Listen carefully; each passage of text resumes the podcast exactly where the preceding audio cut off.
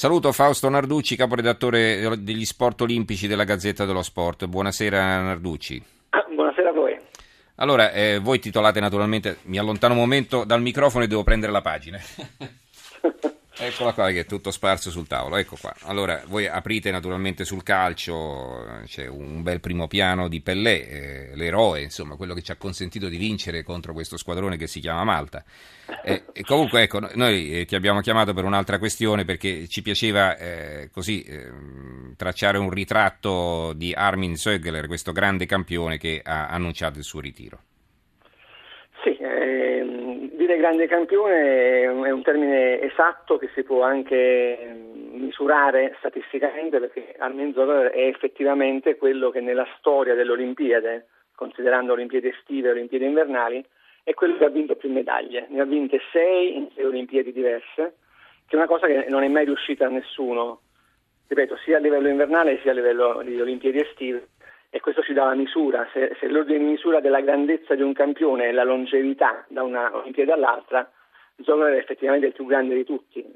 Forse oggi a 40 anni poteva anche sognare di, di farne un'altra, di vincere la settima medaglia olimpica fra 4 anni a 44 anni, però ha seguito l'istinto, il cuore. Abbiamo l'immagine di Zoller di un campione molto freddo, molto controllato, ragioniere, invece stavolta ha seguito il cuore, ha capito che non poteva più andare avanti e, e si è ritirato, quindi c'è questo ritiro che ha colpito non di sorpresa, però pensavamo che un altro anno se lo sarebbe concesso.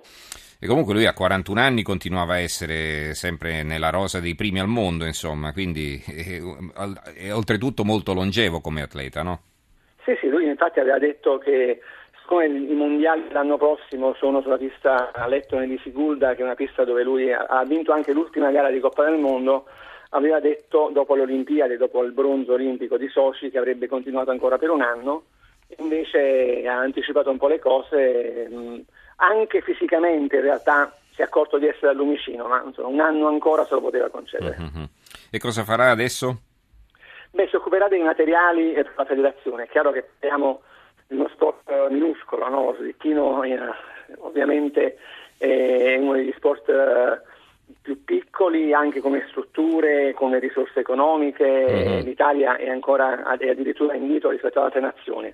Quindi nel mondo dello slittino finirà per fare il CT, perché non è che ci sono molte alternative, diventerà chiaramente il, il responsabile tecnico. L'indiscutibile però, numero uno, certo. Quindi... Eh, esatto, eh, magari passo passo prima si comincerà a occupare delle, dei materiali, poi farà l'allenatore, insomma, diventerà CT, possiamo scommetterci su questo. Anche se non è uno, eh, avete idea di come, di come sia Zorro, non è un personaggio eh, loquace mm. che trasmette... Sì, molto timido, certo. Esatto, molta... Um, molta emotività, quindi forse come CT potrebbe avere... Eh sì, in federazione poi devono fare anche i politici un po', quindi esatto. forse non è proprio il suo ruolo. esatto, forse non è esattamente il suo ruolo, però mh, a chi lo conosce bene risulta un po' diverso, risulta che insomma, nei eh. momenti che contano sa anche esprimersi in maniera molto forte. Va bene, allora vedremo come se la caverà dopo essersi buttato giù a tutta velocità per i canaloni no? con il suo slittino, vediamo cosa combinerà in federazione.